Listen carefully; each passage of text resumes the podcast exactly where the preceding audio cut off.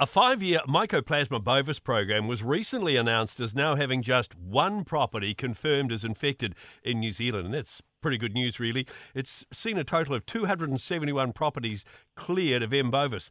Now, the program's been significant for farmers. And today, catching up with DairyNZ Chief Executive Tim Mackle with us to talk through what it's meant for farmers. Morning, Tim. Morning, Brian.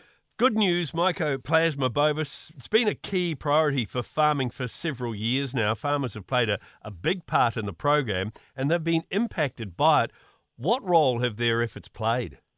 Uh, look, an absolutely central role here, Brian. I mean, we've got to recognise farmers for their efforts in helping us to, to get to this point and, and trying to eradicate M. bovis and, uh, and, and putting more robust biosecurity practices on farm, which continues to be really key going forward. And um, but I think, you know, again, you know, the program has been hugely challenging for, for, for certain farmers too that have been impacted through depopulation, and, and, and I do want to acknowledge that um, it, it, hasn't been far from easy. It's been really, really tough.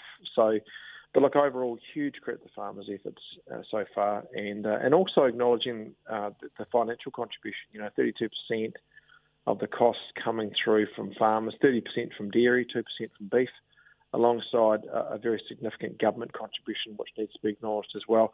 I think the last point too is let's not forget the team. You know, it hasn't been easy in the early days standing up a response uh, of this magnitude, and farmers felt that too. But at the same time, we've got a really great team in place right now, and so credit goes to them too. You mentioned it's been particularly tough for farmers, especially those that were affected. What lessons have been learnt from it? Yeah, and it is absolutely vital we take the lessons. And I've had that from farmers too that we've learned over the last few years um, to make sure that, you know, we actually have a stronger biosecurity process going forward. And that was one of the, the three prongs, if you like, of the of the whole goal of this eradication program was to leave our system stronger.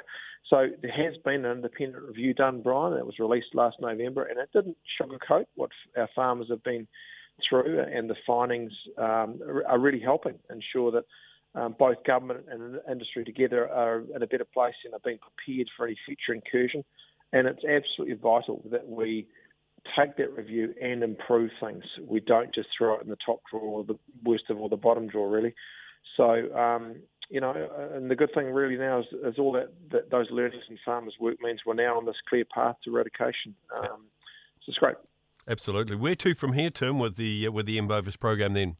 Yeah, well, again, um, we've got to make sure we absolutely protect the sacrifices and the investment that have been made so far. Uh, so it's important that we continue to manage our herds well uh, and and our practices, um, and that means particularly, Brian, you know, practicing the national animal tracing system, NAIT. Um, it's, it's a vital part of you know, our system, and, and we've got to keep getting better at that. There's been a huge improvement, that I must say too, which is great. So, you know, we've come a long way, and uh, what we're doing here is, is also watched and discussed by other farming countries too, which is, you know, it's a good thing. It's not what we're after, but at the same time, it does underscore, um, you know, what's been achieved so far. And again, I want to thank farmers and all those involved in the program. Absolutely. Well done to all those involved. Tim, great to catch up, mate, with a bit of positive news. Have a great one. You too, Brian. Cheers, mate.